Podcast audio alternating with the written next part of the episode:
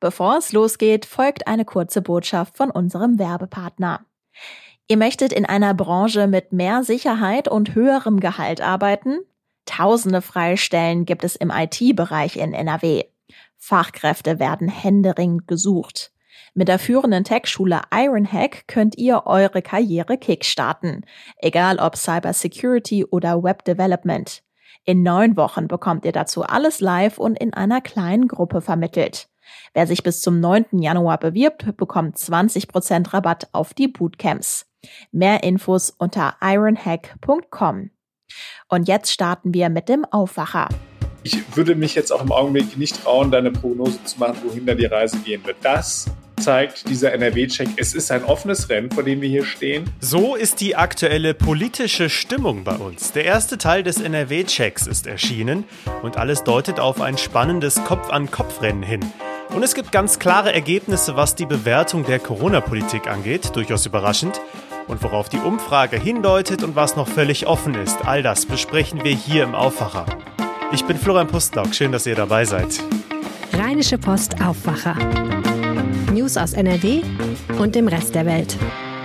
Außerdem sprechen wir über den Paketboom zu Weihnachten und ihr erfahrt, bis wann ihr noch bestellen könnt, damit alles pünktlich ankommt. Wie tickt NRW vor der Landtagswahl im Mai? Dafür haben mehrere Tageszeitungen, darunter die Rheinische Post, eine Umfrageserie bei Forsa in Auftrag gegeben. Das Ganze nennt sich der NRW-Check. Vier Umfragen sind dafür geplant und die erste ist jetzt erschienen. Es geht um die klassische Sonntagsfrage, na klar, den möglichen Ministerpräsidenten und auch die aktuelle Corona-Politik. Und darüber spreche ich jetzt mit Maximilian Plück, Leiter des Ressorts Landespolitik. Hi. Hallo, grüß dich. Erstmal, wie tickt NRW denn aktuell allgemein? Was ist dir grundsätzlich aufgefallen? Also, was sofort ins Auge sticht, ist, dass wir hier eine Patt-Situation zwischen den beiden führenden Parteien haben. Also CDU und SPD kommen äh, jeweils auf gleiche Werte, 27 Prozent sind das. Wir hatten vor äh, ein paar Wochen hatten wir schon mal eine Umfrage. Also Umfragen auf Landesebene sind ja jetzt nicht so häufig, ähm, aber da gab es noch eine Mehrheit für Rot-Grün und die ist schon flöten gegangen. Das heißt also, wenn wir jetzt hier über neue Bündnisse sprechen, die sich jetzt auf Grundlage der aktuellen Zahlen ähm, so abzeichnen, dann haben wir vergleichbare Sachen, wie wir oder eine vergleichbare Ausgangssituation, wie wir sie beispielsweise im Bund hatten. Das heißt also, man könnte über äh, eine Ampel reden, man könnte über Jamaika reden und man könnte auch über eine große Koalition reden. Ähm, das wären so die Optionen, die derzeit auf dem Tisch liegen das wäre zumindest das, was so aus der Sonntagsfrage sich gerade so ein bisschen abzeichnen lässt. Mhm. Welche Gründe gibt es denn dafür, dass Rot-Grün jetzt im Vergleich zu den letzten Umfragen so verloren hat? Naja, ich, äh, das ist nicht so ganz ähm, ähm, ersichtlich, woran das liegt. Äh, man, äh, ich habe mit einem Politologen hier von der Heinrich-Heine-Universität gesprochen, Thomas Burgundke, und der war auch überrascht. Also der hatte auch gedacht, dass eigentlich die SPD ähm, davon hätte profitieren können, dass sie ja jetzt im Bund mitregiert und dass diese Bugwelle auch die SPD hier in NRW so mit, mit sich trägt. Das hat aber offensichtlich nicht funktioniert. Und das Zweite ist natürlich, wir äh, erleben jetzt eine CDU, die nicht mehr unter Armin Laschets Führung hier in NRW ist, sondern die einen neuen Landesvorsitzenden und auch einen neuen Ministerpräsidenten hat, Henrik Wüst. Und da könnte es sein, dass der da auch für ein paar Effekte äh, gesorgt hat. Also dass die CDU da wieder ein bisschen äh, Tritt fassen konnte.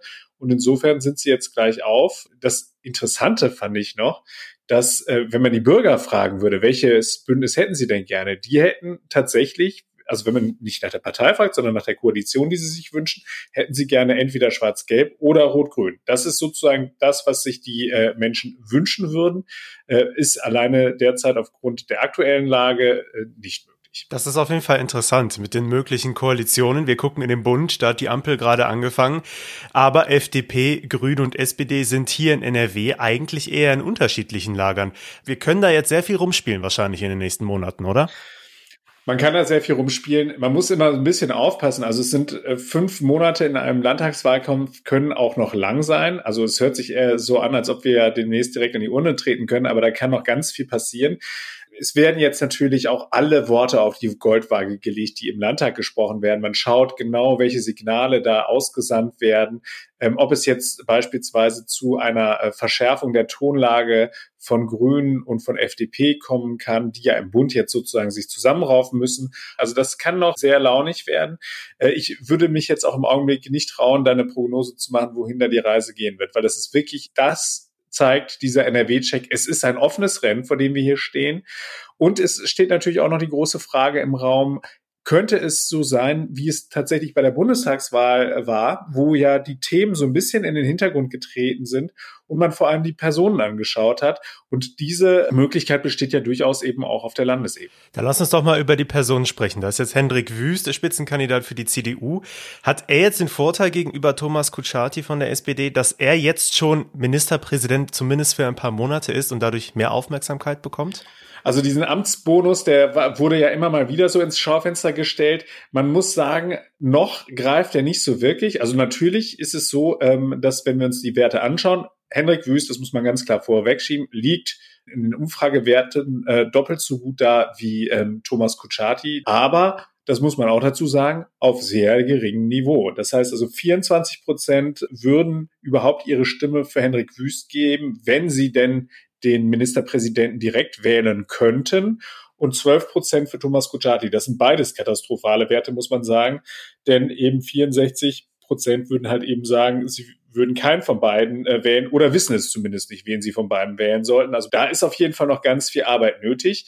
Wenn man sich diesen Amtsbonus anschaut, dann hat natürlich Henrik Wüst den großen Vorteil, dass er jetzt auch als Vorsitzender der MPK in einer Krisensituation häufiger eben vor die Kamera treten kann, häufiger auch eben bundespolitische Aufmerksamkeit bekommt in Talkshows, aber halt eben auch in Nachrichtensendungen und dort eben die Möglichkeit hat, auch einen Bekanntheitsgrad hinzukriegen. Das äh, dürfte Thomas Kutschaty ungleich schwerer fallen. Der hat als große Bühne den Landtag. Und jetzt prüfen sich bitte alle Hörer gerade mal selbst, wann sie das letzte Mal wirklich aufmerksam eine Landtagsdebatte äh, verfolgt haben. äh, da äh, ist es natürlich ungleich schwerer, da äh, medial dann auch aufzutreten und aufzufallen. Mhm. Beim NRW-Check wurde auch nach der Corona-Politik gefragt, also nach der Zustimmung in der Bevölkerung oder der Ablehnung, auch in Sachen Impfpflicht. Ich finde, da ist jetzt schon ein ja recht deutliches Ergebnis bei rausgekommen. Auf jeden Fall. Ich äh, war auch überrascht, wie deutlich das ausgefallen ist. Ähm, alleine 63 Prozent haben gesagt, sie wünschen sich eine Verschärfung der Corona-Maßnahmen. Also das heißt, das, was wir jetzt haben, was ja wirklich schon scharfe Maßnahmen sind, das ist schon hart, was wir hier erleben. Es ist noch kein Lockdown, aber trotzdem sagen 63 Prozent, sie äh, würden sich da noch mehr wünschen, ein Anziehen der Daumenschrauben. Bei der Impfpflicht, ja, du hast es angesprochen, ähm, da scheint es auch auf jeden Fall ein sehr, sehr eindeutiges Ergebnis zu geben. Da muss man einmal unterscheiden zwischen der Impfpflicht äh, für die verschiedenen Berufsgruppen, an die ja jetzt tatsächlich auch vom Bundestag und Bundesrat auf den Weg gebracht worden ist, äh, zumindest für den Pflege- und Gesundheitsbereich. Da gibt es fast eine Zustimmung von 80 Prozent. Also das ist schon, das ist schon eine Hausnummer bei der allgemeinen Impfpflicht. Und das hat mich wirklich, muss ich ganz ehrlich sagen, das hat mich verwundert. Die ist auch wirklich doll ausgeprägt. Also da gibt es wenig Widerspruch. Interessanterweise, wenn man so genau in diesen Datensatz hineinschaut, gibt es da regionale Unterschiede. Also im Münsterland sind die Leute diesbezüglich etwas skeptischer. Also sie sind auch mehrheitlich für eine Impfpflicht, aber nicht ganz so stark wie in dem Rest äh, des Landes. Und da kann man dann beispielsweise ablesen, dass im, im Münsterland schon wahnsinnig viel geimpft wird. Und dann ist man dann an so einem Punkt, dass dann womöglich halt eben der Wähler sagt, naja, wenn wir hier ohnehin so große Fortschritte machen und so weit vorne liegen, was das Impfen angeht, dann können wir auch auf den Zwang verzichten. Interessante Zahlen und in NRW würde ich sagen, auf jeden Fall die Tendenz, da muss noch ein Schippchen draufgelegt werden bei der Bekämpfung der Corona-Pandemie. Das ist auf jeden Fall sehr interessant. Äh, wir blicken dann auch gespannt auf die zweite Ausgabe des NRW-Checks. Wann können wir denn damit rechnen? Ja, also es werden ja jetzt noch drei weitere Umfragen folgen und die nächste werden wir wahrscheinlich, ich würde mal äh, sagen, äh, Anfang Februar zu Gesicht gehen, Ende Januar, Anfang Februar, dann äh, werden wir auch noch mal weitere Themenschwerpunkte haben. Also es wird jetzt nicht immer äh, nur Corona abgefragt. Da bin ich auch schon gespannt auf die Ergebnisse. Äh, ich kann allerdings auch noch nichts dazu verraten um welchen Themenschwerpunkt es sich handelt. Da müssen sich die lieben Leser und Zuhörer dann leider noch ein bisschen gedulden. Und dann sprechen wir gerne nochmal hier im Aufwacher. Vielen Dank, Maximilian Plück. Sehr gerne. Ausführliche Zahlen und weitere Fakten zum ersten Durchgang des NRW-Checks findet ihr verlinkt auch bei uns in den Show Notes. Und jetzt geht es um Weihnachten. Bevor wir über den Paketboom sprechen, der uns jetzt erwartet, noch ein Hinweis. Wir sprechen mit dem Weihnachtsmann höchstpersönlich hier bei Aufwacher Frag mich alles. Die Folge erscheint am ersten Weihnachtstag und ihr könnt eure Fragen an den Weihnachtsmann vorab stellen. Wie stressig ist es eigentlich, die ganzen Geschenke auf der ganzen Welt zu liefern? Stimmt es, dass er von einem Getränkekonzern erfunden wurde? Sonst Fragen gerne los schicken an aufwacher.rp-online.de. Und damit der Weihnachtsmann auch was zu tun hat, müssen ja irgendwo die Geschenke herkommen. Ich weiß nicht, wie ihr es macht. Es gibt ja eigentlich so zwei Strategien, wenn wir jetzt mal das selber basteln außen vor lassen. Und zwar entweder in die Stadt gehen, das ist aktuell wirklich nicht so angenehm, die ganzen Läden abzuklappern.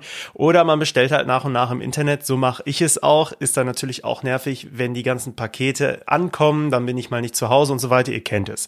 Für die Post bedeutet das natürlich auch in diesen Wochen, dass sie Millionen Briefe Briefe und Pakete abfertigen müssen. Und über den Paketboom an Weihnachten hat Wirtschaftsredakteur Reinhard Kowalewski mit der Post aus Bonn gesprochen. Hallo Reinhard. Ja, hallo. Letztes Jahr gab es ein Allzeithoch bei den Paketbestellungen natürlich. Äh, dort war Lockdown, das war nochmal eine andere Situation. Aber wir müssen uns ja immer noch mit Corona auseinandersetzen. Gibt es in diesem Jahr also wieder einen neuen Rekord an Bestellungen? Ja, also ich habe ja mit Tobias Meyer gesprochen. Das ist der für das deutsche Pakete- und Briefegeschäft zuständige Vorstand, der sagt, wahrscheinlich kommt es dieses Jahr nicht ganz so schlimm wie letztes Jahr, also aus Sicht des Unternehmens. Denn wir haben ja letztes Jahr am 16.12. den kompletten Lockdown gehabt.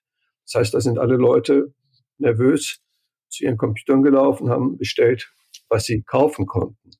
Heute ist alles ein bisschen sag mal, besser verteilt. Erstens mal, es gibt keinen richtig harten Lockdown jetzt vor Weihnachten. Zweitens mal, alle wissen schon länger, es ist Corona-Zeit, also alle konnten schon länger Geschenke einkaufen. Was sehr interessant ist, ist, er hat erzählt, dass am sogenannten Cyber Monday und am Black Friday, das war beides Ende November, da wäre noch mehr bestellt worden als vor einem Jahr. Da haben wohl relativ viele vorsorglich schon mal fürs Weihnachtsfest etwas gekauft. Ja, auf die letzte Minute, das kann ich auch einfach niemandem mehr empfehlen. Du sagst zwar, dieses Jahr gibt es keinen Lockdown in NRW, dafür gilt aber ja bekanntlich 2G in den Läden. Merkt man das auch bei der Post? Ja, ich habe Tobias Meyer ausdrücklich gefragt. Der Einzelhandel hat ja gesagt, oh, diese 2G-Regel ist ja ganz schrecklich, jetzt kaufen die Leute nicht mehr. Also die Post merkt das nicht, sagt Herr Meyer. Er sagt, ähm, wir werden dieses Jahr zu Weihnachten nicht mehr Waren zustellen als vor einem Jahr. Ist ja auch noch eine gute Woche hin. Jetzt ist die Weihnachtszeit nach meinem Verständnis wirklich eine enorm belastende Zeit für alle Mitarbeiterinnen und Mitarbeiter, die Fahrerinnen und Fahrer natürlich von der Post, aber natürlich auch die Menschen in den Verteilzentren selbst. Inwiefern hat Corona Ihre Arbeit auch nochmal verändert? Also das ist ein harter Job. Die Leute müssen ja auf Abstand halten in den Paketzentren. Die haben teilweise die Schichtpläne entzerrt, damit nicht so viele Leute gleichzeitig in einem Raum sind die Zustellungen sind auch teilweise etwas verzögert gegenüber, sagen wir, den ruhigen Zeiten vor zwei oder drei Jahren. Aber die Post sagt, dass sie insgesamt die Lage ganz gut im Griff hat. Sie haben einige tausend Mitarbeiter und Mitarbeiterinnen mehr als vor einigen Jahren zur Weihnachtszeit. Sie haben die, normalerweise baut die Post immer im Sommer so ein paar tausend Stellen ab, wenn Leute weggehen. Und im Herbst wird dann wieder komplett neu angeheuert, also zum Beispiel Studenten und so weiter. So. Äh, das haben die dieses Jahr anders gemacht. Sie haben Leute über den Sommer hinweg in der Firma behalten, obwohl gar nicht so viel Arbeit war, damit sie diese eingearbeiteten Leute jetzt im Herbst und Winter direkt einsetzen können. Ich glaube, das war eine kluge Entscheidung. Und dadurch glaube ich, dass die meisten Leute wohl halbwegs pünktlich ihre Pakete kriegen werden. So, pünktlich, dann sind wir schon mal beim Thema. Jetzt werden ja nicht nur Pakete bestellt, sondern Menschen verschicken auch selbstgemachte Pakete zu Freunden und Verwandten. Wann müssen die denn abgeschickt werden, damit die auch wirklich bis Heiligabend bis zum 24. angekommen sind? Die Deutsche Post hat schon vor Wochen gesagt, Paket und Päckchen soll man bis Montag, 20.12. abgeben. Briefe bis Mittwoch, 22.12. Ich habe Tobias Meyer gefragt, ob das so bleibt. Er hat gesagt, ganz genau, so bleibt es. Das schaffen wir. Aber ich persönlich würde sagen, ähm, besser einen Tag vorher. Also der Reminder, übers Wochenende sollten zumindest die Weihnachtspakete schon mal gepackt werden und abgeschickt werden. Danke dir, Reinhard, für die Infos zur Post. Ja, tschüss. Und diese Themen könnt ihr heute auch noch verfolgen. NRW-Gesundheitsminister Laumann hat nach den Verwirrungen um den Zeitpunkt der Boosterimpfungen nochmal nachgebessert. Die Drittimpfungen sind jetzt doch erst wieder nach vier Monaten erlaubt. Der Regelfall bleiben fünf Monate Abstand. Die vier Wochen Mindestabstand seien laut Laumann nur in Einzelfällen möglich. In Brüssel findet heute der EU-Gipfel mit allen Staats- und Regierungschefs statt. Es geht um die Corona-Pandemie, die steigenden Energiepreise, die Lage an der Grenze zwischen Ukraine und Russland sowie die Situation in Belarus. Der NRW-Landtag hält heute seine letzte reguläre Sitzung ab vor Weihnachten und wählt unter anderem die Mitglieder der Bundesversammlung, die im Februar den neuen Bundespräsidenten wählt. Auch eine aktuelle Stunde zu Corona-Impfungen an den Weihnachtsfeiertagen selbst ist angekündigt. In Düsseldorf geht es heute um ein mindestens 716 Millionen Euro teures Bauprojekt, und zwar den Neubau des Opernhauses. Die Verwaltung hatte das empfohlen und sich gegen eine Sanierung des alten Opernhauses ausgesprochen.